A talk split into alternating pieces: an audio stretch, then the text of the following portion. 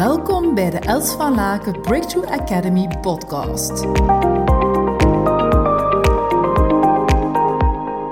Ik mag jou verder inspireren op focus. En meer bepaald van hoe jouw omgeving een verschil kan maken in jouw focus. Welke resources je kan gebruiken om jouw focus meer in te zetten. Nu, ik heb al een aantal zaken ingebracht rond focus.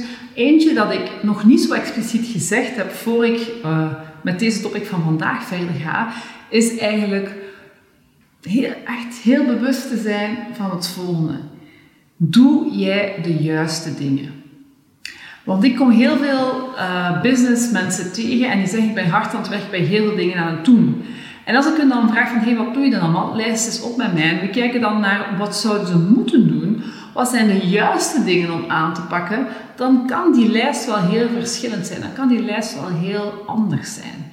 Dus hij is in, als het gaat over focus stilstaan bij, doe ik wel de juiste zaken.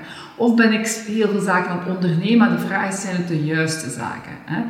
En bijvoorbeeld, om je maar een idee te geven, ik zie bijvoorbeeld heel veel mensen die uh, beginnen dan een zorgen te maken over, ah, de website moet er perfect uitzien en die Facebookpagina moet er perfect uitzien. En vervolgens wil ik dat mijn concept helemaal duidelijk is of mijn visitekaartjes, daar ben ik al weken mee bezig. Maar eigenlijk, als het bijvoorbeeld gaat over mensen die jou moeten leren kennen in de no-fase, en no-like, bounding, trust, dan is het bijvoorbeeld belangrijk om een salespage te hebben. Gewoon een salespage waar mensen opt-in kunnen ingeven, waar ze een e-mail kunnen achterlaten en met jou in verbinding kunnen gaan. En als je dan vervolgens voor de rest niet echt een website hebt, maar gewoon een homepage bijvoorbeeld, een contactpage, een about me page en dan gewoon die salespage, dus vier pagina's, dat is meer dan voldoende. In plaats van, ik ga daar maanden op, uh, in het Vlaams zouden we in het dialect zeggen, chique, dus voor de Nederlandse collega's, um, ja, daarop blijven kauwen, is gewoon aan de slag te gaan met de juiste dingen. Daar keuzes in te maken.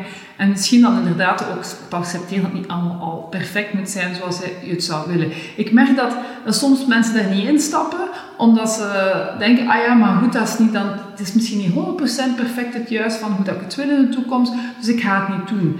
En wat ik ook merk is ondernemerschap of business doen is gewoon ook een leerproces. Dus juist door erin te stappen, dat je eruit leert en dat je eruit vooruit gaat en dat je kan zeggen, hé, hey, ik kan hier weer uh, wat verder wat stappen maken. In plaats van uh, dan van onszelf te verwachten dat er allemaal direct boenk op is, zoals we in Vlaams zeggen.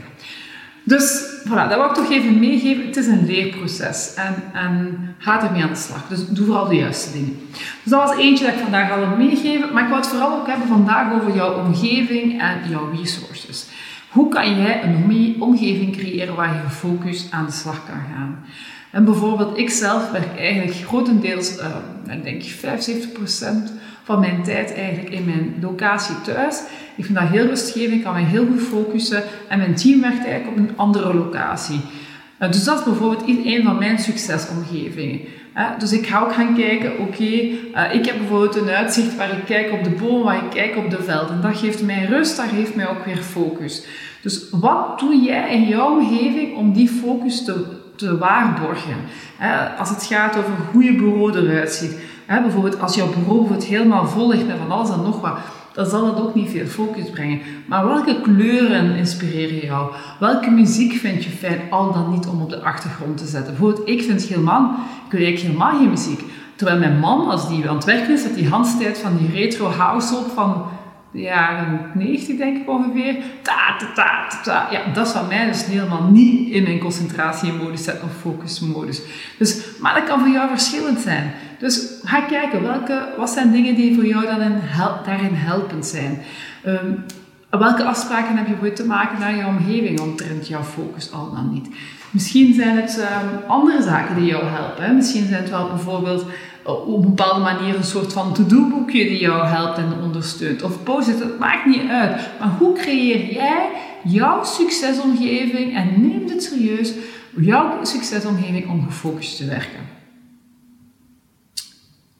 Nu, een laatste wat ik daar wil toevoegen, want je hebt natuurlijk de wat in de resources, dus wat zijn resources, maar je hebt ook wie zijn resources.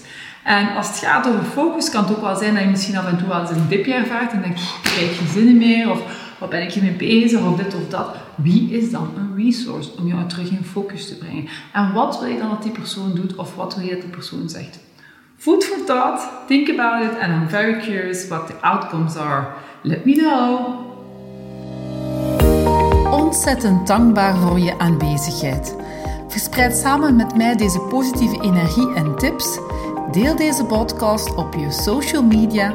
Wil je graag persoonlijk contact? Mail me op hello@elsvalaken.com. We beantwoorden elke mail. Tot hou!